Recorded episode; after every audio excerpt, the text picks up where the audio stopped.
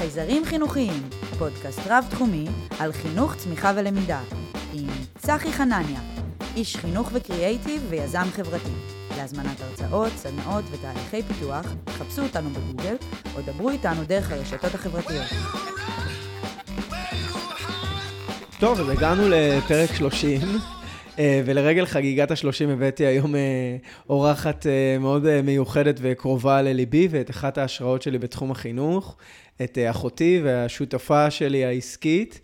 אחינועם, היי. היי. טוב, זה יהיה קצת מוזר, אבל בואי תציגי את עצמך, או שאת רוצה שאני אציג אותך? תציג, יאללה, בוא נעשה לך מבחן. זה יעלה לך ביום שישי בארוחה אם לא תציג יפה. אז קוראים לה אחינועם חנניה, היא בת 33. אה, והיא אה, ייסדה ביחד עם אימא שלי לפני 12 שנה, 13 אה, שנה כבר? לא, מי סופר? את גן ילדי הטבע הדמוקרטי, שהיום הוא בעצם ארגון חינוכי שעוסק בתחום של גם גן ילדים וגם ייעוץ ופיתוח בכל התחום הארגוני, חינוכי, בפרט בגני ילדים ובאופן כללי במערכות חינוך. יש לה תואר מהמכון לחינוך דמוקרטי, שגם התראיינו כאן. ועוד כל מיני לימודים כאלה ואחרים שעשית בתחומי ה-well-being, פסיכולוגיה, דברים כאלה, אה, וכבר 12 שנה היא מנהלת את הגן הזה. אמ, עשינו ביחד גם כל מיני דברים בעולם של אה, מדיניות, קידום מדיניות בתחום החינוך באופן כללי ובחינוך לגיל הרך. את אה, מאבק הגנים הפרטיים בתחילת הקורונה שעלה לכותרות, את תנועת מובילים חינוך מהשטח, נכון. קורסים והדרכות וסדנאות למנהלי ומנהלות גנים ועוד ועוד. לא נמשיך. מי שרוצה, הכל נמצא שם בחוץ. אז יאללה, בואי נתחיל כבר לדבר ישר לעניין. אה, היום נדבר על באמת משהו שזה קצת לא סביר שלא דיברנו עליו עד עכשיו, נדבר על התחום של חינוך לגיל הרך, ובאופן ספציפי גני ילדים ומערכות חינוך לגיל הרך, שזה משהו שאנחנו מתעסקים בו בכל מיני מימדים. בא לי שנקפוץ ישר למים. אני רק אגיד שהיום לא נדבר רק על החינוך, אלא נדבר באופן ספציפי על מבנים, על תפיסות. אה, ועל אה, דעות שאנחנו סוחבים איתנו, שהן אה, לא בהכרח נכונות ובוודאי לא מכילות את המורכבות. אז המטרה שלנו היום, אחי, אחי זה קיצור של אחינועם, זה לנסות להעביר רגע אחד לסיפור המורכב יותר ולתת עוד נקודת מבט לכל מי שהתחום הזה מעניין אותו, כי זה ממש בכותרות. מעולה. אנחנו אוהבים מורכבויות. נכון. אז בואו נדבר עליהם. אז בואו נתחיל רגע אחד מה, מהפיל הכי גדול שבחדר, כל הסיפור של האלימות בגנים. מה קרה בשנים האחרונות, שפתאום זה הפך להיות מ... כאילו, מי, זה פתאום משהו קרה, משהו קרה, וזה פותח את כל מהדורות החדשות, וזה כל הזמן בכותרות, וההורים בטירוף, ומה קורה? אז זאת שאלה טובה, ואנחנו נענה עליה דווקא לא בדרך הקלאסית. אמ, קודם כל, מה קרה? אמ, אני חושבת שמה שאנחנו רואים עכשיו הוא סימפטום של בעיה הרבה יותר עמוקה. שנגררת כבר הרבה מאוד שנים. כלומר, אנחנו רואים את הקצה האחרון של התנהלות והתנהגות מאוד בעייתית בכל מה שקשור לתחום של הגיל הרך. הדבר הראשון שמדברים עליו, ואני דווקא לא רוצה לדבר עליו, הוא על היעדר אה, כוח אדם בתחום. יש מחסור מאוד מאוד גדול. אני מרגישה שכבר כולם מדברים על זה, ואני רוצה להביא עוד היבטים. כי גם אם יזרקו עלינו עכשיו משאית של כוח אדם, עדיין צריכים להתקיים כל מיני דברים נכון. כדי... מה עושים איתם? בדיוק. אז כאילו... מה עושים איתם? אז אני רוצה לדבר על שלושה דברים מרכזיים שאני זיהיתי שחסר. by the way, טיילתי קצת בעולם וראיתי קצת מערכות חינוך, ומאוד רואים שם את מה שכאן חסר. Mm-hmm. אז הדבר הראשון הוא באמת מחסור בכלים מקצועיים. הדבר השני הוא משהו שלא מדברים עליו הרבה, וזה אקלים ארגוני. Mm-hmm. עוד רגע אני אסביר. נקודה חשובה, כן. והדבר השלישי הוא היכולת שלנו לעבוד על הרגשות שלנו בתוך המערכת הזאת. אני יודעת שזה נשמע קצת תלוש, אני תכף אסביר למה אני מתכוונת. אה, אני קוראת לזה ניהול רגשי. אה, אבל בואו נתחיל דווקא עם הדבר הראשון, היעדר כלים מקצועיים. מה זה אומר? ילדים הם, אה, יש להם כל מיני סוגים של התנהגויות ומבעים שהם לא בהכרח הדרך שבה אני ואתה מדבר, מתקשרים. Mm-hmm. נכון, אנחנו מדברים במילים, בגינונים, אנחנו מבינים אחד את השני. לילדים יש שפה אחרת, אה, ולא תמיד המבוגרים מבינים אותה. עכשיו, המבוגרים שיש להם כלים מקצועיים ומבינים ומכירים התפתחות המוח, אה, פסיכולוגיה התפתחותית, יודעים לזהות שהילד הזה עכשיו לא מוכן לבוא איתי לארוחת הצהריים, כי הוא נמצא בשלב האגוצנטרי והוא רוצה... Mm-hmm. אה, לדאוג כרגע לצורך שלו לשחק, אוקיי? כשאין כלים מקצועיים, הפרשנות של המחנכת או המבוגר שנמצא יכולה הרבה פעמים להיות פרשנות מאוד לא מתאימה לסיטואציה, והרבה פעמים אנחנו רואים שם איזשהו משהו אישי מדי. כלומר, mm-hmm. הילד הזה לא בא לארוחת צהריים כי הוא רוצה לעצבן אותי. אה, אז באמת חוסר כלים מקצועיים יכול להוביל את הנשים האלו לפשוט תסכול, ותסכול, ההתגלגלות שלו היא עצבים. אה, כן, אני, אני רוצה לומר על זה עוד משהו. לפני שהקלטנו את הפרק, אז uh, כתבתי בכל מיני קבוצות של הורים, של כן. אמהות, של הגיל הרך, מה הייתם רוצים uh, לשאול ב... ב הכה את המומחה כזה, ושאלו הרבה על אלימות, הילדה שלי אלימה, היא זורקת דברים, היא uh-huh. מתיחה זה, היא מפריעה לאחיה. וזה כאילו קצת אה, הזדמנות להראות דווקא אולי לצד של ההורה, למה את מתכוונת, רק שפה יש איש מקצוע, שהרף המקצועי שמצופה ממנו הוא הרבה יותר גבוה, של הפרשנות לסיטואציה. לצורך העניין, ילדים הם לא אלימים, אין בהם יצר אלימות. הם יכולים להיות תוקפניים בהינתן שיש... תנאים כאלה או אחרים, למשל, אחד המקרים הקלאסיים זה מה שקורה שנולד לילד אח. Mm-hmm. תספרי על זה רגע אחד, כאילו מה... אה, איך את רואה את זה, כל, נגיד, אני... כ- כמי שכן יש לה כלים מקצועיים להבין את זה? אה, קודם כל, חשוב להבין רגע משהו, יש לנו תפיסה די מעוותת כחברה לגבי המעמד של ילדים בתוך התרבות שלנו. כי ילדים הם עושים לעצמם. זה שהם בני אדם שעדיין לא יודעים לדבר, ועדיין לפעמים לא יודעים ללכת, לא אומר שאין להם את הרצונות של עצמם, והם מוצאים לעצמם. מי אנחנו בכלל? שנגיד להם מה לעשות. אמ, והרבה מההתנהגויות שלהם הם התנגדות לדרישות לא ריאליות מהצד שלנו. עכשיו מה לגבי... למשל? אז בואו נדבר רגע לגבי הולדת אח. זה משהו שאנחנו מפרשים אותו מתוך היכולת אה, אה, שלנו להבין סיטואציות מורכבות. אה, הגיע אליך אח חדש, איזה כיף, איזה, איזה מרגש. כיף לך, כן. אבל האמת היא שזה לא רק כיף וזה לא רק מרגש. עכשיו, אנחנו כמבוגרים יודעים את זה. אתה, אם ייוולד לך עכשיו עוד ילד, כן. מושלם כמו הילד הראשון שלך. 11, כן. אז um, אתה תדע שיחד עם העושר זה מביא גם מורכבויות. זה אומר. שיהיה עכשיו הרבה יותר קשה לארגן את הבית, uh, זה אומר שיהיה לך פחות זמן, שיהיה לבת זוג שלך פחות זמן, וילדים, אי אפשר לעבוד עליהם בקטעים האלה. הם מבינים, הם מרגישים, ובעצם כשנולד אח חדש, אתה בעצם אומר ל, לילד הבכור שלך, אתה כזה מדהים, אתה כזה מהמם, שאני מביא עוד אחד כמוך. אה, זה מעורר תסכול, הילד מרגיש שהוא רוצה לשמור בקנאות רבה יותר על המשחקים שלו, על המרחב שלו. למשל, הקטע הזה של בואו נשחק ביחד במשחקים. האם אתה מרגיש בנוח לשתף בכל מה שיש לך, אנשים אחרים, לתת, עוד אנשים, לתת לעוד אנשים להשתמש בחפצים שלך? לא בהכרח. לא האם אתה תיתן את הציוד הזה לכל בן אדם שיבקש? לא, לא בהכרח. אז את אומרת, בעצם, אני לוקח ומחבר את כל הדברים, אז את אומרת, היעדר הנחיה מקצועית, אוקיי? היא קשורה בחוסר היכולת של הנשות ואנשי החינוך שעומדים אה, בחזית, לפרמט ולפרש את ההתנהגויות וההתנהלויות של הילדות והילדים בגילאים הרכים, וזה מייצר הרבה מאוד תסכול, זה מייצר, אגב, בשני mm-hmm. הצדדים. אנחנו עוד נדבר, אני מקווה שעוד נספיק לדבר על זה, אבל בעצם אחד הדברים שחסרים באופן כללי במערכות היחסים בין מבוגרים לילדים, זה ההבנה של הצרכים שלהם, ואז אנחנו לצורך העניין, אם, אם אני יודעת שהולך להיוולד לך עכשיו אח קטן, אני ארצה מלכתחילה להכין את המרחב שלך ככה שהוא יתאים לצרכים שלך. למשל, אני ארצה מלכתחילה להגדיר איזה משחקים הם שלך ואיזה משחקים אתה מעביר לאח הצעיר שלך.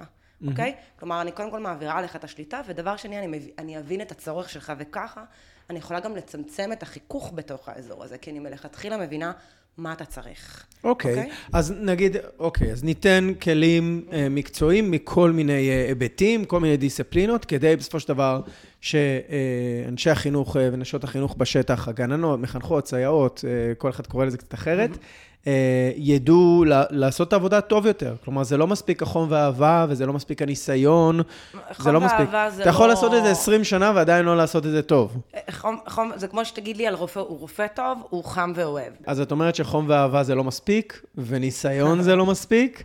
אה, וצריך גם להבין, להבין את הדברים בצורה קצת יותר מקצועית. אמ, זה mm-hmm. קשור להתפתחות הילד מכל מיני, אה, מכל מיני זוויות, זווית פסיכולוגית, זווית רגשית, זווית נוירולוגית, זווית מוטורית ו, אה, אה, ועוד ועוד. אני רוצה רגע להחזיר אותנו לאחור. Mm-hmm. השאלה הראשונה שממנה התחלנו לדבר על זה, זה, ש, זה שאיך הם מגיעים למצב של אלימות בגני ילדים, ואת אמרת שזה בעצם רק התוצאה ולא הסיבה, והיעדר הכלים המקצועיים האלה בעצם מייצרים... אה, איזשהו תסכול, והתסכול הזה בנקודת הקצה יכול להתפתח למקום אלים. אוקיי, להסביר איך זה, אתה רוצה שאני אסביר לך איך זה בעצם יכול להביא לנקודת הקצה לסיטואציה אלימה? אני חושב שזה כאילו זה- די אה, ברור. זה אני חושב ברור. שכל הורה כשאני לא ששומע את זה עכשיו, וכל מחנך, כל אדם שעבד עם ילד, יודע שבאיזושהי נקודה של טנטרום, אתה מתחיל כבר להרגיש שאתה כאדם המבוגר, אתה מתחיל לאבד את זה. פשוט מה שקורה בסיטואציות האלה זה שהתגובה של, ה, של הרבה פעמים של המחנכות שנמצאות בסיטואציה היא תגובה שנובעת לא מתוך מבט על של איש מקצוע, אלא מתוך איזושהי מעורבות רגשית בסיטואציה, וזה נובע מהיעדר כלים מקצועיים.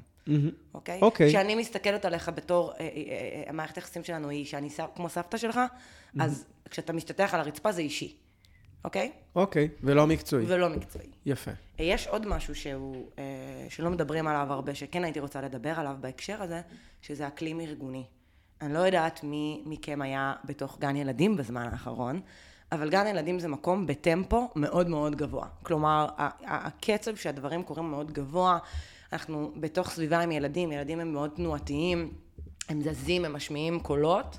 אה, ובתוך הדבר הזה יש גם אותנו המבוגרים. עכשיו, מאוד מאוד בקלות, האקלים, האקלים הארגוני יכול להפוך להיות אקלים ארגוני שהוא על הרצף האלים, הלחוץ, הקפוץ. עכשיו, כשאני נמצאת בתוך אמ, אקו סיסטם, שיש בו כל הזמן מתח ביני לבין המחנכות האחרות, או שאני כל הזמן בלחץ זמן, כי אני רוצה שהילדים ילכו לישון מהר מהר מהר כדי שאני אספיק לתקתק את הניקיון של ארוחת צהריים, שאני אספיק לשבת ולעשן סיגריה או לאכול או לדבר בטלפון, אז זה משפיע על כל האווירה, וכל דבר קטן יכול לגרום לאיזשהו פיצוץ, לאיזשהו חיכוך. אני חושבת שלא מספיק מדברים על התפקיד של המנהלות בתוך המערכת הזאת. כלומר, התפקיד שלי בתור המנהלת הוא ליצור אקלים כמה שיותר רגוע ונעים. איך עושים את זה? כן, אה, זאת שאלת השאלות בעצם. איך עושים את זה? זה, אני חייבת להגיד שבכנות זה, זה כאילו הקטע שלי בתוך, אה, בתוך המרחב החינוכי, כי אני מרגישה שיש כבר המון אנשים שמדברים על פילוסופיות חינוכיות ועל נכון. זרמים, אבל יש מעט מדי אנשים שמדברים על התרבות הארגונית. כן, אספר שזה אחד הדברים שאת עושה. כלומר, את נכנסת לתוך ארגונים ומפרמטת אותם מחדש, כמו ייעוץ ארגוני, רק של אה, גני ילדים ומערכות חינוך, אה, ואני חושב שאת עושה את זה אה, ממש הכי טוב שיש. זה, ומי שחושב שאומר את זה כי את אחותי, אז תדעו שאצל אחים זה בדיוק הפוך. זה כמו שתמיד חושבים שכאילו, אם אתה הבן של, אז כאילו הכל בא לך בקלות, וזה בדיוק ההפך. כשאתה הבן של, חובת ההוכחה. עליך. ואצל אחים, נכון. לפעמים התחרות, אנחנו שנינו, אני חושב, מתפתחים מאוד מתוך התחרותיות הזאת. נכון. יש בינינו תחרות, ותחרות בריאה וטובה. אה, ואני לא סתם אומר את זה, אני באמת חושב שאת כאילו יודעת לעשות את זה ברמה הכי גבוהה שיש.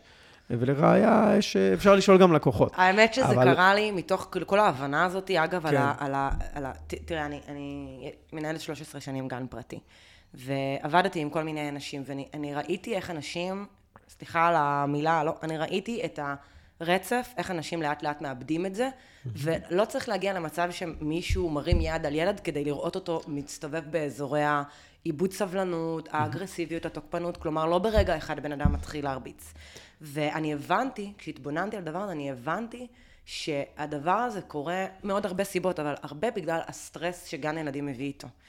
אמ, ויהיה לי קשה להסביר את כל הדבר הזה בזמן כל כך קצר, אבל אני אתן דוגמה. יש לנו זמן לדוגמה קטנה? בטח. אז אני, אז אני אתן דוגמה דווקא מהעולמות של המנהלת. אני לא יודעת אם אתם יודעים את זה, אבל בגן ילדים המנהלת בגדול היא עושה הכל. כלומר, היא אחראית על השיווק, היא אחראית על הכספים, היא אחראית על הגיוסים, שזה עולם בפני שזה עצמו. מחלקה בפני עצמה. כן, מ- מחלקה שמאוד קשה. היא אחראית על שיחות עם ההורים, היא אחראית, היא אחראית על לנהל את הצוות ולנהל ספקים. כלומר, כל כך הרבה תחומים שהיא אחראית עליהם. בהרבה מאוד גנים, במיוחד בגנים הקטנים, היא גם תעבוד עם הילדים. כלומר, אני באיזשהו שלב יצאתי מהעבודה עם הילדים כי אני הרגשתי שאני לא נוכחת איתם בכלל. אני כל הזמן חושבת על המשימות שעוד מחכות לי במשרד, ווואי, אני חייבת לצאת מהר, כי אני חייבת להספיק לעשות את התלושים לעובדות. שהדבר הזה מייצר סטרס, וזה איך שהארגון הזה בנוי. זה לא, הארגון לא בנוי כמו ארגונים אה, מעולמות אחרים שיש. מחלקת שיווק, מחלקת אה, משאבי אנוש, מחלקת... מחלקת- חשבון. וכל אחד הוא בעבודתו. נכון. לא, פה מונח עומס מאוד מאוד מאוד מאוד גדול.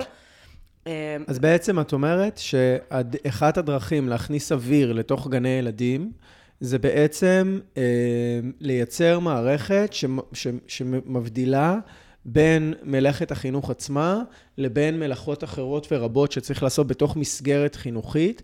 אני חושב שזה... אמ, אנחנו לא ניכנס לדיון הזה, אבל זה משנה גם איזה גן ילדים, כי יש נכון. הבדל בין משפחתון של שבעה ילדים, לבין גן של 30 ילדים רב-גילאי, לבין גן כמו שלנו של 75 ילדים. אמ, ואני אספר גם שאנחנו walk the talk בעניין הזה, כלומר, התובנה הזאת שלך, זה משהו שעשינו איתו משהו, והמערכת שלנו בנויה ממש כמו, אה, כמו סוג של אה, בית ספר סלש ארגון אחר. אה, כל מיני תובנות שהבאנו מעולמות אה, ארגוניים אחרים. אז את אומרת, הדבר הראשון שאמרת זה, הדבר הראשון שאמרת זה כלים מקצועיים, הדבר השני שאמרת זה אקלים ארגוני. אם אני לוקח ו- ומקשיב לך טוב, מה שאת אומרת זה בוא נכניס אוויר למערכת. איך נכניס אוויר למערכת? אחד, נפריד את אשת החינוך מכל המסביבים. שתיים, זה לא אמרת, אבל אני רוצה כן. לומר, אה, לתת רגע קצת חופש, קצת, קצת space. מהמם. אמ, ויש גם כמובן את הסוגיה של הסטרס כאילו מול ההורים עצמם. אה, כשאני חושב שזה... כן, הקדמת אותי, זה ממש משהו שרציתי כן להגיד אותו, בגלל שאני יודעת שמאזינים לתוכנית הזאת גם הורים. מהמם. ואני חושבת שצריך להבין שגם להורים יש השפעה, יש יכולת אמ, אמ, לקדם את הערך הזה של ליצור אקלים, כי אקלים הוא לא רק מה שקורה בתוך הגן, הוא גם מה שקורה בתוך מערכות היחסים בגן. אמ, בדיוק לפני איזה שבועיים ראיתי איזה פוסט שמישהי אנונימית העלתה, והיא פשוט כתבה שם, ב... כל כך הרגשתי את הצער שלה בקבוצת גננות, והיא פשוט דיברה על כמה אני עובדת קשה וכמה אני משקיעה בילד, ובסוף אני מקבלת הודעה בשבע בערב, שהחולצה הייתה קצת מלוכלכת. כלומר, זה חוסר הבנה של עד כמה הצוותים החינוכיים עובדים בהילוך גבוה, ועד כמה הדבר הזה יכול, ובתיאור שלה היא תיארה עד כמה זה מוריד את הרוח שלה מהמפרשים. זה עוד אלמנט של סטרס, אה, ובכלל כל ההתנהלות סביב החשש ממה ההורה יגיד, או אני רוצה לעשות את זה כי ההורה ידרוש ממני, הוא מוסיף עוד אלמנט של לחץ, שכבר גם ככה יש בתוך הסיסטם הזה. ומהצד השני, אתה מסתכל ואתה אומר, אוקיי, יש הורים, הם לא יודעים. אני רואה, את יודעת, אני נכון. רואה חברים שלי וחברות שלי שהם מגה אינטליגנטים. בוא נגיד את זה כאילו, כמו שזה, אין לאף אחד מושג מה באמת קורה עם החינוך לגיל הרך, ומה קורה נכון. בתוך הגנים. וחוסר ה... כלומר, אני חושב שזה התחום שיש את הפער הכי גבוה בין כמה שכולם רוצים לדבר עליו ורוצים להתעסק בו ורוצים להתערב בו, לבין כמה שאנשים מבינים בו. נכון. וכשאתה מייצר לאנשים חוסר ודאות, כאילו בוא נחשוב רגע אחד על ההורה הממוצע עכשיו בישראל. הוא קם, שולח את הילד שלו לגן, בשבע וחצי, אוסף אותו בארבע, בין לבין, הוא לא יודע מה קורה בגן. אז ברור שהוא ילחץ, כאילו, זה, זה האוצר שלו, זה הדבר הכי קרוב לו. בערב הוא יושב ורואה כל ערב כמעט על מקרי כן. התעללות בגני ילדים, הוא מנסה למצוא גן ילדים, הוא לא מקבל מענה. ברור שהוא יהיה בסטרס, ושלא לדבר על זה שיש קורונה והילד חולה או הילדה חולה, ומוציאים אותך, וזה כועס והוא כועס. והחיים קורים. And having said that, אני רוצה לומר, שאני חושב שיחסי הורים, אה, מערכות חינוך, זה אחד הנושאים הכי נחקרים שיש כאילו בתחום החינוך. אה, תתפלאי, זה מה שגיליתי ב- בשנותיי באקדמיה. מעניין. וכן, וזה תמיד היה סיפור מורכב. אני מסכימה, ויש לי משהו להגיד על זה. איזושהי תובנה גם שנפלה לי לפני איזה שלוש שנים. אני חושבת שהבעיה הבסיסית בתוך מערכת היחסים היא שהורים, והרבה פעמים גם מחנכים אגב, מתבלבלים בתפקיד של מה זה איש חינוך. וכש, והורה מודד את האיכות החינוכית, את איכות התפקוד של המחנכת, לפי פרמטרים של הורים, אוקיי? עכשיו, מערכת היחסים של ילד והורה היא לא אותה מערכת יחסים של מחנך ו- וילד, וזה טעות לחשוב ככה. רגע, אנחנו רק נד- נגיד שבהערה קטנה, כי כל כן. דבר פה הוא מאוד מאוד רגיש, נכון. אז עם כוכבית קטנה, אנחנו לא מדברים עכשיו על תינוק בן ארבעה חודשים, בסדר? ממש לא. אנחנו מדברים עכשיו על ילדים שהם סדר גודל של גיל ש... בין שנה וחצי לגיל, mm-hmm. בוא נגיד שלוש, או... ו... וצפונה כמובן, אוקיי? אבל כאילו בשלב שהם כבר מאופסים על עצמם, נכון. שכבר יש אותם, אוקיי? בתוך מערכת היחסים ההורית, הייתי רוצה לראות שם תגובה שמבוססת על המשמעות של אה, ההיקשרות הבריאה בין ההורה לילד. כלומר, אני יודע בתור ילד שאם משהו קורה לי ואני מאוכזב, אני פונה להורים שלי והם מחבקים אותי ותומכים בי רגשית. ובתוך השדה החינוכי הייתי רוצה שהילד או הילדה ירגישו בנוח לפנות למחנכת גם כדי לקבל תמיכה, אבל גם כי הם יודעים שהם יעזרו להם ללמוד מהסיטואציה הזאת. עכשיו, זה לא כזה דיכוטומי, ברור שגם ההורה מחנך וגם המחנך מחבק.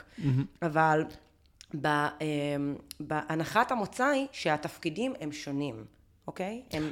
אני לא רוצה להפיק את אותו ערך מאותה אני, סיטואציה. אני חושב אולי, אני, אני אוסיף עוד משהו. Mm-hmm. אני חושב אולי, זה ברור שהתפקידים שונים, אה, וזה ברור שזה לא דיכוטומי. אני חושב שיש אה, את הכובע המקצועי, ש, ש, שצריך לראות את הדברים דרכו, כמו mm-hmm. כובעי החשיבה.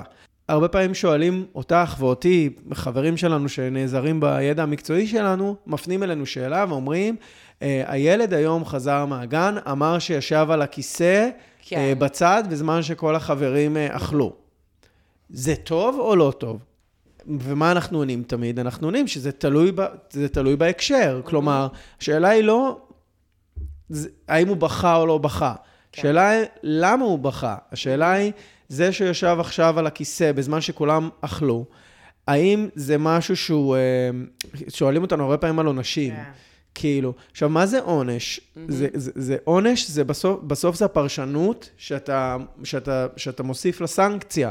כאילו, אם אני עכשיו אשב על שולחן במסעדה כאדם mm-hmm. בוגר, ואני אקח עכשיו את הסכו"ם שלי ואזרוק על, ה, על האנשים שיושבים מולי, אז יוציאו אותי מהמסעדה כנראה, או שלא יאפשרו לי לשבת. או, כלומר, בסופו של דבר אנחנו מלמדים, התפקיד שלנו כמבוגרים, ו- ופה זה דומה בשני התפקידים, זה לחנך את ה... לגדל את האנשים האלה למה זה אומר להיות בן אדם בעולם. Mm-hmm. ובתוך המקום הזה יש את השיח של הגבולות. עכשיו, יש לך הרצאה שלמה על גבולות, שאת נותנת אותה להורים בגן, ובכלל גם הרצאות במקומות אחרים ובגנים והכול, אז לא ניכנס לזה, לא נגרה אותך. אבל כן, אני, אני מסכים שיש פה איזשהו ערפול של התפקידים, ואני חושב שבמקום הזה, אולי מילת המפתח זה מקצועיות.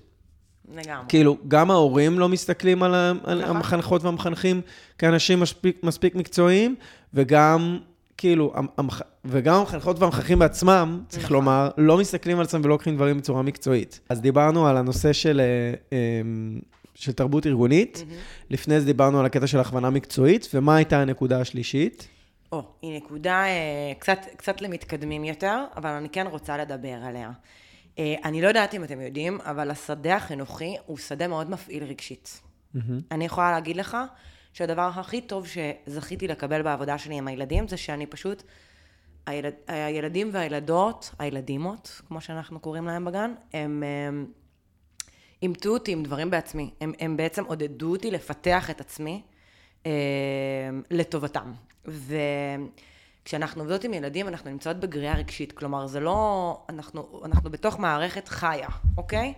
אה, ויכול להיות שילד יתרגר אותי, כי הוא, לא יודעת, יזכיר לי את הילדה שאני הייתי, או הסוג ההתנגדות שלו הוא סוג של התנגדות שאני כאדם מבוגר לא מתחברת אליו, או לי מאוד קשה עם הרמות קול, והילד הזה מרים עליי את הקול. כלומר, אנחנו לא, אין לנו את היכולת, גם אם הכי ננסה בעולם, להגיב באותה הדרך, בניקיון מוחלט, לכל הילדימות. אין לנו את הדרך הזאת, כי אנחנו, אנחנו בני אדם.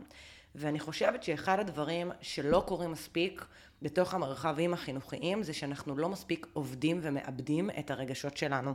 רוצה לומר, אה, כשאני, כשואלים אותי מה, מה את עושה בגן, יש כאילו הרבה אנשים שכאילו לא מבינים מה אני בעצם בתכלס עושה בגן. אז הדבר שאני הכי עושה בגן, זה אני עושה קואוצ'ינג לצוות. כאילו אני ממש עובדת איתן ומעבדת איתן דברים שקרו. כי כשהמחנכת הזאת נמצאת בסיטואציה ויודעת לנהל את עצמה רגשית, היא מבינה שהילד הזה הוא ילד שמטרגר אותה שלה, אישי שלה, היא תדע להתנהל בסיטואציה טוב יותר. כלומר, אני רוצה להגיע למצב שמחנכת תרגיש שילד מפעיל אותה, והיא תדע להגיע באחריות למחנכת השנייה ולהגיד לה, אני מעדיפה שאת תפתרי את הסיטואציה הזאת, אוקיי?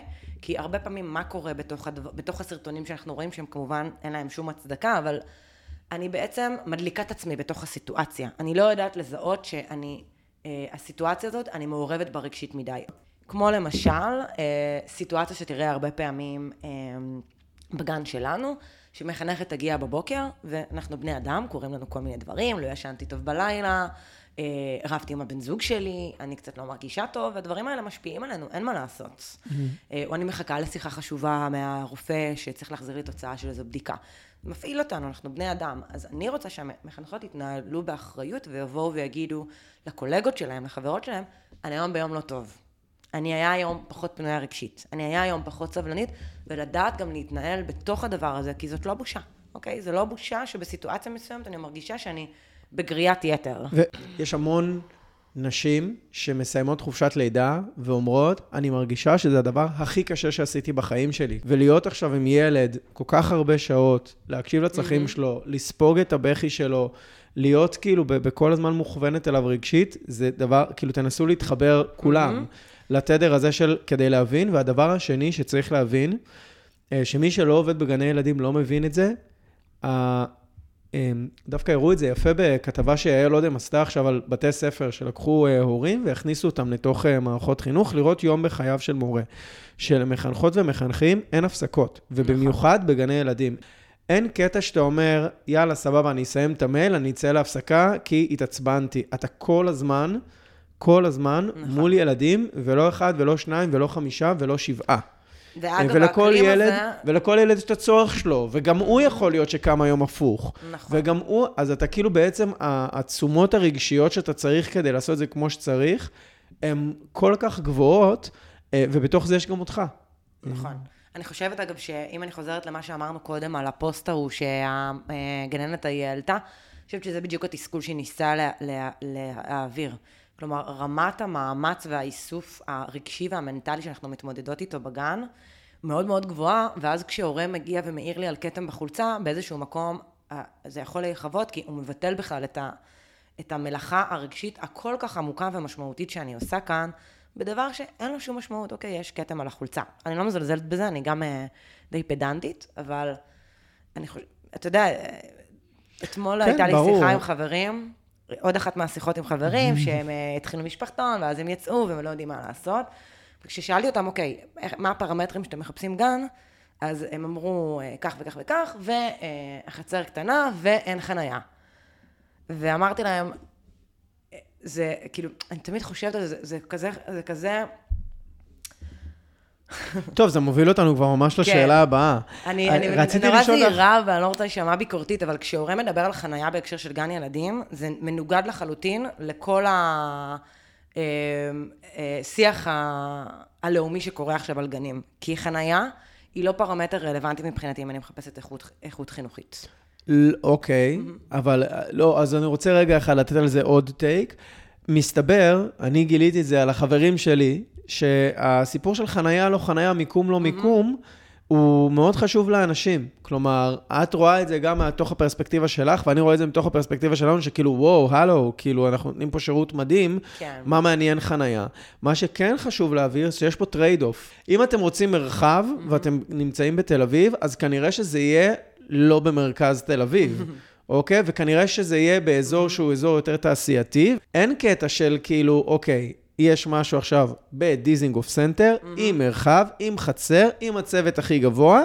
וכמובן במחיר uh, שווה לכל כיס. יש trade off, אני מרגיש שכאילו מבינים את זה על כל סוג mm-hmm. של מוצר ושירות אחר, ומשהו בעולם הזה של חינוך, אני מדבר על זה המון בפודקאסט, את גם יודעת, כן. כי אנחנו מדברים על זה המון, משהו בעולם הזה של חינוך, כאילו אנשים לא יודעים לעשות את האדפטציה ולחשוב עליו כמו שהם נכון. חושבים על כל שירות ומוצר אחר, ואני חושב שפה נכנס הרבה מאוד סטרס.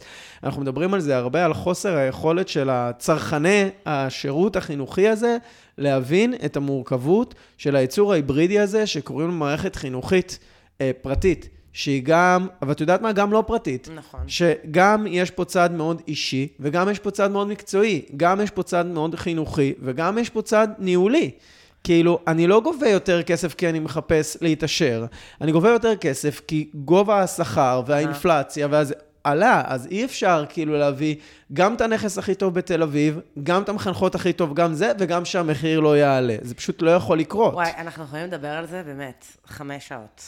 עד אינסוף אני כן, יכולה לדבר על זה. כן, אבל הפער הוא פשוט שכאילו את ואני מכירים את השיח הזה, נכון. ומסתבר, וזה אחד הדברים נכון. שהכי מתסכלים אותי, שכל פעם אני מבין, כמה האדם הממוצע, הוא, הוא לא חושב על זה, והוא לא לא חושב על זה כי הוא טיפש, בסדר? גם אם עכשיו את ואני נשב ונדבר עכשיו עם מתכנתים על איך בונים אפליקציות, אז אנחנו נגיד, מה, חשבתי שזו אפליקציה שפותחים והכל בסדר, והם יסבירו כן. לנו עכשיו כמה שורות קוד נכתבו כדי להגיע למצב הזה. אתה יודע מה הדבר הכי מצחיק בהקשר הזה? שזה אוניברסלי, זה לא קורה רק בארץ. נכון. אני זוכרת שישבתי... אה, זה מקל קצת לחשוב על יצא זה. לי לדבר עם כמה מנהלות גנים בכל מיני מקומות בעולם, והם הם כולן מתארות את אותו עניין, כאילו, בכל מיני סוגים, בכל מיני תרבויות.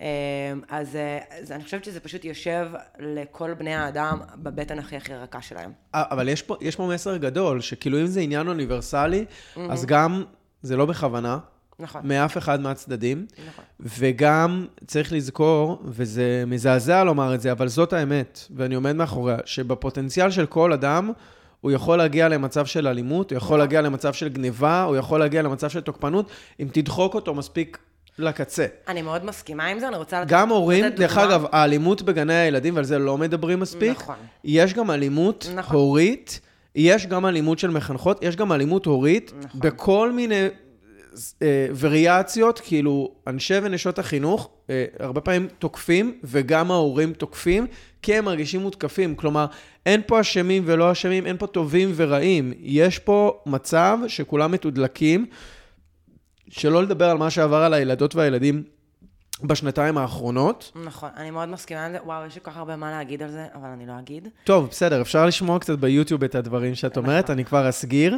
אני רוצה רגע שנעבור אה, לעוד שאלה. יאללה. אה, איך בעצם... טוב, אני רוצה שנ... להספיק לדבר גם על עוד שאלה אחת ש... שמאוד מטרידה הרבה מאוד אה, הורים. אה, איך לזהות מערכת חינוכית בריאה? איך יודעים שגן טוב? אה, איך יודעים שהאנשים שעובדים הם אנשים ראויים? וואו.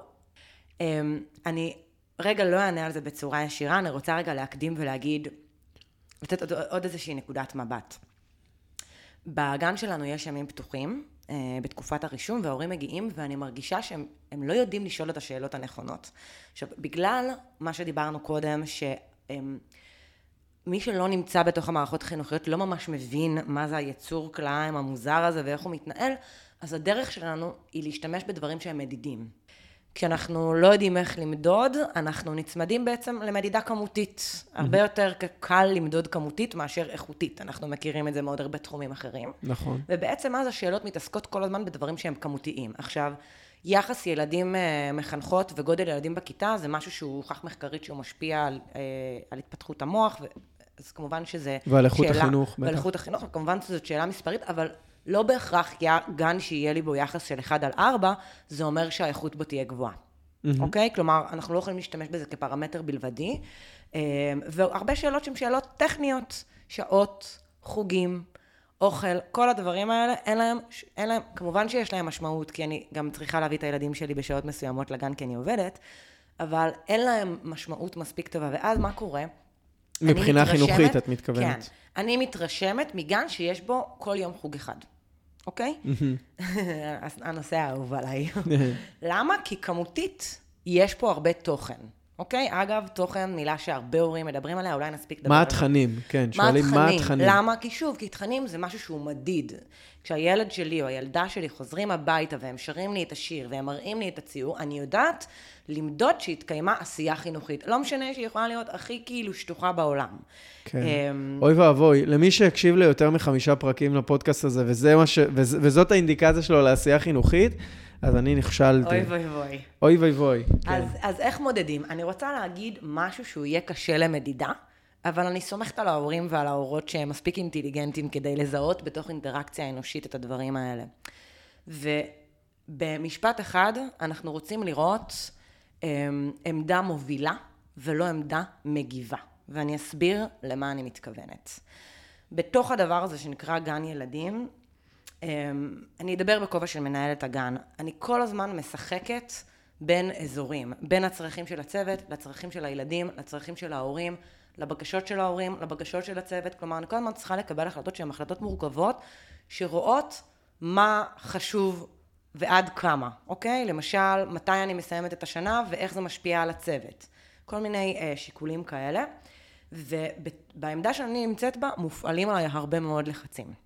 אוקיי? Mm-hmm. ואם אני מגיעה מתוך עמדה, שהיא עמדה שאני לא יודעת מה הסנטר שלי, החינוכי והניהולי, ויש לי תוכנית איפה אני נמצאת היום ולאן אני רוצה להגיע, לאן אני רוצה להגיע עם הילדים, לאן אני רוצה להגיע עם הצוות, אז אני נמצאת כל הזמן במצב הישרדותי של תגובה. אגב, אקלים, זה מכניס אותנו לאקלים, אקלים הישרדותי הוא אקלים לא בריא, mm-hmm. אוקיי? הוא אקלים של סטרס. למשל, אז אני, אני, אני אפרק את זה למשהו פרקטי של שאלות שאפשר לשאול. יש בעיית כוח אדם בגנים, נקודה, לא משנה באיזה גן, כל הגנים סובלים מזה, יש גנים שסובלים יותר, יש גנים שסובלים פחות. לשאלה כמו, האם הצוות כאן הוא צוות קבוע, היא שאלה טובה, אבל גם אם אני אגיד לכם שהצוות שלי קבוע, זה לא אומר שלא תהיה לי תחלופה באמצע השנה.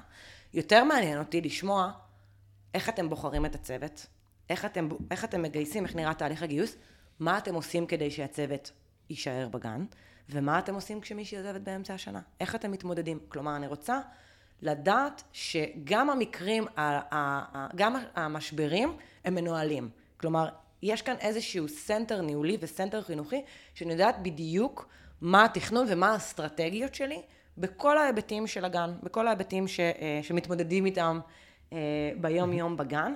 זה משהו שקשה למדוד אותו, אבל אל תחששו אה, לשאול זה, שאלות קשות זה לא כאלה. לא, זה לא מחליף, זה, זה משלים. Mm-hmm. כלומר, כאילו, זה נגיד, לצורך העניין, לא... ברור שמשנה לשאול גם מה היחס מחנכות, אבל לצד מה היחס מחנכות, לא להסתפק בזה, אלא לנסות להבין גם מי הם המחנכות. נכון. ולנסות להבין מי הם המחנכות, זה לא אומר איזה תעודות יש למחנכות. זה מה שאנחנו כל הזמן מדברים. צריך להבדיל... למרות שחשוב לי להגיד ש... ש... אני כן חושבת שצריכה להיות הכשרה מקצועית אה, וידע מקצועי בתוך... נכון, אבל אנחנו עושים פה איזשהו מהלך לוגי שאנחנו מנסים להעביר אותו להכל, שיש כאילו תנאים מספיקים, אבל לא הכרחיים. לצורך העניין, היא יכולה להיות אשת חינוך מדהימה ללא תעודה, ויכולה להיות גם, אבל אשת חינוך לא מדהימה, נכון. בכלל, בכלל, בכלל, נכון. עם תעודה. נכון. כלומר, זה שיש תעודה, וזה שיש יחס של 1 ל-4, או 1 ל-5, או 1 ל-6, זה לא מספיק. צריך להבין גם מי האחת, זה משהו שאנחנו כל הזמן אומרים. עדיף אחת מדהימה לשש, מאשר אחת לא מדהימה לחמש נכון. או אחד, לא משנה.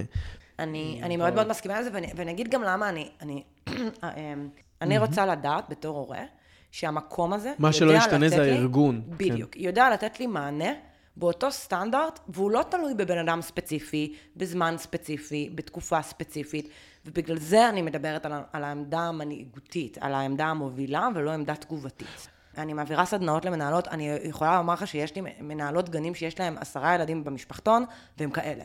יש להם DNA ארגוני, חינוכי מאוד מאוד ברור, יש להם זהות מאוד מגובשת והן מובילות לשם. בסופו של דבר, מילת, מילת המפתח זה, סט, זה סטנדרטיזציה. כלומר, mm-hmm. את אומרת, תבדקו את הסטנדרט ולא... אני, אני רוצה להמחיש רגע בעוד איזושהי דוגמונת קטנה. אה, מכיר את אה, מארי קונדו, כהנת הסדר היפנית? ודאי, ודאי. אה, היא כאילו עשתה מין מהפכה כזאת בכל מה שקשור לסדר, ואני מאוד אוהבת את הספר משעמם, אבל אני מאוד אוהבת את הדרך שבה היא תבנתה את זה, כי היא בעצם אפיינה שני דברים. שבעיניי הם קשורים לסדר, לא רק בסדר בבית ובארון בגדים, אלא לסדר בחיים בכלל. אה, בתור בן אדם לא מסודר בטבע שלו, אני אגיד שעשיתי מהפך בקטע הזה, והבנתי עד כמה סדר הוא דבר חשוב, ואני אסביר איך זה קשור לגני ילדים.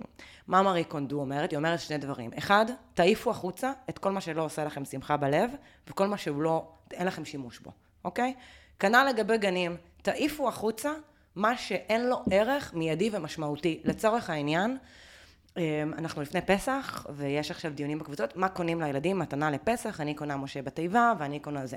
בעיניי אין לזה שום ערך, ואני מעדיפה להשקיע את הסכום הזה בהכשרה למחנכות שלי. אמ, אני חושבת שיש לזה ערך הרבה יותר גבוה, אז להעיף החוצה דברים שעושים אותם כי עושים אותם, אבל אין להם באמת שום משמעות. והדבר השני שהיא אומרת, אתם תצליחו להימנע מבלגן, שיהיה לכל דבר מקום, אוקיי? ואני מרגישה בתוך הייעוצים שאני עושה לגנים, שאתמול הייתי בגן כזה, פשוט נכנסתי ואמרתי, לא הבנתי את הסדר פה, אני, אני פה שעתיים, ואני לא מבינה איפה אני אמורה להיות בכלל, אוקיי? עכשיו, זה משהו שאפשר להרגיש אותו מאוד בקלות, שיש סדר, עכשיו, חשוב לי לסייג, אני לא מתכוונת לסדר שכל המשחקים במקום. לא, יש את, יש את חוק השווארמה, אוקיי? לא מכירה. אז אני אספר לך, חוק השווארמה אומר, אתה עכשיו הולך, ויש עכשיו עשר שווארמות. לא טעמת אף אחת מהשווארמות. איך אתה יודע לאיזה שווארמה להיכנס? הרי אתה לא יודע מה הטעם של. השווארמה. אז אומרים שבדרך כלל, כשהסלטים מוכנים, ואתה רואה את האנשים מסודרים על הפס, וכולם עם כפפות, וכשאתה רואה איזשהו סטנדרט מסוים, נכון. בסבירות מאוד מאוד גבוהה, שה... השווארמה גם תהיה בסופו של דבר טובה. עכשיו, שומעים אותנו האבא והאמא הממוצעים ואומרים, הכל טוב ויפה, חמודים, אבל אין גנים. אז אני רוצה לומר... ביי, אני הולכת. אה, אני חושב שכרגע אפשר לקחת את... לעבוד עם מה שיש. כאילו, לקחת את החוקים האלה ולעבוד עם מה שיש, אוקיי? יכול להיות שגם אין מספיק שווארמיות, אז זה לא אומר שהחוק השווארמיות לא תקף. אני מאוד מסכימה עם זה, ואני רוצה לתת איזו תקוונת קטנה להורים. אה, בסוף, אה, יש יתרון בזה שהתחום אה, של גילאי לידה עד שלוש הוא ברובו פרטי. כי זה שוק, והוא שוק חופשי, ושוק מונע מביקוש. אוקיי? עכשיו, כשאני לקוחה ואני מגיעה לתוך מקום, לתוך איזשהו גן, ואני דורשת איזה שהם פרמטרים, גם אם היא לא תעמוד בפרמטרים ובחרתי לא להיות בגן הזה, אם 20 הורים פתאום ישאלו את השאלה הזאת, סביר להניח, אולי לא כל המנהלות גנים, אבל חלק משמעותי מהם כנראה יגידו, רגע, יש פה פתאום איזושהי דרישה, שאולי אני צריכה להתאים את עצמי אליה. למשל, היום בגלל חוק הפיקוח, יש היום הרבה יותר מודעות להדרכה מקצועית. זאת פתאום הפכה להיות שאלה שהורים שואלים, לא היו שואלים אותי את זה לפני ארבע שנים. והיום זאת אחת השאלות הראשונות ששואלים, מה זה יצר? יש היום הרבה יותר ביקוש לליווי חינוכי, אוקיי? אז השאלות שלכם, גם אם הן לא משפיעות עליכם באופן מיידי, הן מש, מש, משפיעות על האטמוספירה בעיניי החינוכית. אה, מסכים מאוד, אה, וגם יש עוד משהו אחד קטן ששכחתי לומר אה, בהקשר של הדבר האחרון שדיברנו, שכאילו תמיד רוצים דבר והיפוכו קצת. בסוף אתה רוצה מקום שמצד אחד הוא מנוהל מאוד מאוד חזק, אבל מצד שני אתה רוצה גם שהכל יהיה רך והכל יהיה מתאים לך, והכל יהיה... וזה לא עובד ככה. כאילו בדרך כן. כלל, בדרך כלל יש דיבור כאילו, הגן הזה הוא גן מדהים, הכל עובד מדהים, זה, אבל המנהלת שם, המנהלת שם אה, קשוחה, המנהלת שם, מה זאת אומרת? הוא מדהים, כי יש פה בן אדם שעושה סדר ומנהל. אתה לא יכול להיות אה, גם הבן אדם הכי רך בעולם וגם הבן אדם הכי מוביל בעולם. זה פשוט דבר נכון. שלא יכול לקרות, אה, וגם צריך כאילו קצת להוציא את זה מהזירה, אה, אני חושב שזה קשור מאוד באיזושהי הנחתה, ו- ויש מאחורי זה כאילו עמדה נסתרת של אה, איזשהו זלזול מובנה בזה שבעולמות האלה אין כאילו שמי שהוא קשוח או מנהל או מוביל זה מוערך. ישר לוקחים את זה למקום אישי, רגשי, ואני חושב שזו טעות. אני רוצה רגע להספיק לשאול אותך עוד שאלה, ככה ממש לקראת סיום. אה, מה הצד המקצועי, הצד של המחנכות והמחנכים, במיוחד בגילאים הרכים, מה צריך להשתפר ולהשתנות דחוף? איך אפשר לשפר את המצב אה, בגני הילדים, ואיך אפשר לשפר את הרמה של הצוותים החינוכיים? אני חושבת שלא מספיק מדברים על עלינו כבני ובנות אדם.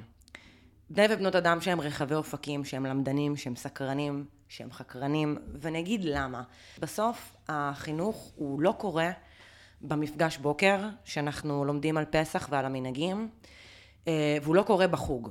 החינוך קורה ברגעים מאוד מאוד מאוד קטנים, ספונטניים, ממש לא בהכרח עקביים. הרגע הזה בארגז החול שהילד אה, נפל וקיבל מכה או רצה את המשחק, שם בעיניי קורית מלאכת החינוך האמיתית. עכשיו, מה קורה? הרגעים האלה הם ספונטניים, ואנחנו מגיעים אליהם כמחנכים ומחנכות בספונטניות. כלומר, לא בהכרח יש לי סכמת פעולה עכשיו בתוך הסיטואציה הזאת, אוקיי? המפגש בוקר, ארוחת בוקר, דברים שאני עושה כל בוקר, הם חוזרים על עצמם. אבל אני רוצה שעל המחנכים ולמחנכות תהיה את היכולת להגיב בספונטניות באיכות מאוד מאוד גבוהה. עכשיו, איך אני מצליחה לעשות את זה? כשאני אה, מחנכת, שמרחיבה את האופקים שלי, שלומדת, שקוראת, ש... ולאו דווקא דברים שקשורים לחינוך, אגב, הרבה מהכלים שאני משתמשת בהם בכלל לא קשורים לחינוך. ממש, מגיעים מגישות פילוסופיות, רוחניות, אה, אבל ככל שיש לי יותר אה, כלים, כלי מחשבה, מילים, שפות, אה, דרכי חשיבה, יש לי יותר אופציות בסל כלים שלי להגיב בספונטניות, בהתאמה כמה שיותר מלאה לסיטואציה, אוקיי? אז אני חושבת שאם הייתי רוצה לאחל משהו ו- ו- ו- ולהזמין את המחנכות והמחנכים שמאזינים כאן, הוא פשוט כל הזמן ללמוד, לנצל כל הזדמנות ללמידה, ולמידה לא חייבת להיות לשבת בספרייה עם מרקר ולמרקר סיכומים. אוקיי? וגם לא חייבת להיות, דרך אגב, אה, למידה בעולם, בעולם החינוכי. נכון. שאנשים רחבי לגמרי. אופקים, אנשים פחות לחוצים, אנשים... ל- לזה בדיוק אני מתכוונת, וכלי קטן איך לעשות את זה, אה, זה אחד הערכים בגן שלנו, לחיות בעמדה של שאלנות. כלומר, להגיע, להסתובב בעולם הזה, כשאני תמיד שואלת שאלות, אוקיי? בראש, את עצמי, את העולם, את החברות והחברים שאני יושבת איתם, את הספר שאני קוראת עכשיו, לשאול שאלות. לחיות עם סימן שאלה בסוף. אין ספק. אין ספק, אה, ככה, אם אני ככה... קודם כל, תודה רבה. היה מאוד מעניין אה, להקשיב לך. אה, ורגע לפני שנסיים, אני רק אגיד את ה... אני חושב ששם המשחק והסיפור והכל התחיל להשתנות מתוך מקום של אמון. אה, אמון זו מילת המפתח, וזה הסיפור אה, שעומד במרכז, מעבר לכל הדברים הטכניים והאינסטרומנטליים, שבאמת אפשר לדבר על כל אחד מהם. כשאתה שואל איזה שאלה הייתם רוצים לשאול, ואתה אה, גני ילדים, ואתה רק אה, אה, מדברים איתך על חוק המצלמות, ושעונים לך שאלות כמו אה, איך מזהים את הגננת המת- המתעללת. זה השאלות הראשונות, התשובות הראשונות שקיבלתי, אז נקודת המוצא היא נקודה של אי אמון. ואנשים, כשלא מאמינים בהם, זה לא עושה להם לרצות להיות יותר טוב, זה עושה להם לרצות להתנער, לרצות לא להשקיע, כאילו, אני עוד לא הכרתי בן אדם שבאים אליו ואומרים לו, תקשיב, אה, אתה אה, אלים בפוטנציה, מתעלם בפוטנציה, גרוע בפוטנציה, ואומר, וואו, אני חייב להוכיח לך ההפך.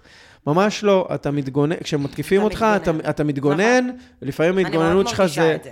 זה, וכולם מרגישים את זה, ואני חושב גם על ההורים, גם, גם מהצד כאילו של המחנכות והמחנכים, להבין רגע אחד, להכניס קצת אוויר, להכניס קצת חמלה, ולהבין שנמצאים פה בסיטואציה שמה לעשות, כן, זה חלק נכון. מהתפקיד שלנו עכשיו, לתווך את המורכבות של הדבר הזה, למרות שזה קשה, למרות שזה מעייף, למרות שאתה מקבל כל יום שיחות מ-50 אמהות ואבות מתוסכלים ששופכים עליך את התסכול שלהם ואת הקושי שלהם ואת זה שאין גנים, ואתה רק גן אחד ואתה רק מנסה לעזור וכל הזמן מתלוננים. תחשבו על זה רגע אחד, איזה קשה זה לעבוד בתוך תחום שברירת המחדל היא, אחרי שאתה שמך כן. הולך לפניך, גם אם, אני לא מדבר עכשיו על גנים לא טובים, אני מדבר על גנים מעולים.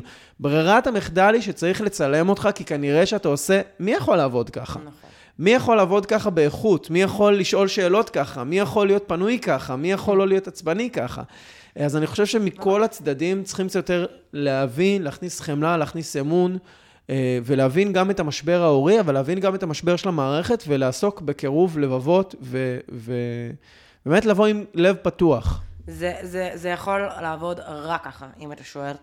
שואל אותי, זה ממש מה שאני חושבת. כלומר, אני מבינה מאיזה מקומות ההורים פה חושבים ככה, אה, ואני חושבת שכולנו צריכים אה, לגייס את עצמנו, לנשום עמוק, אה, ובאמת, כמו שאמרת, להגיע בלב פתוח.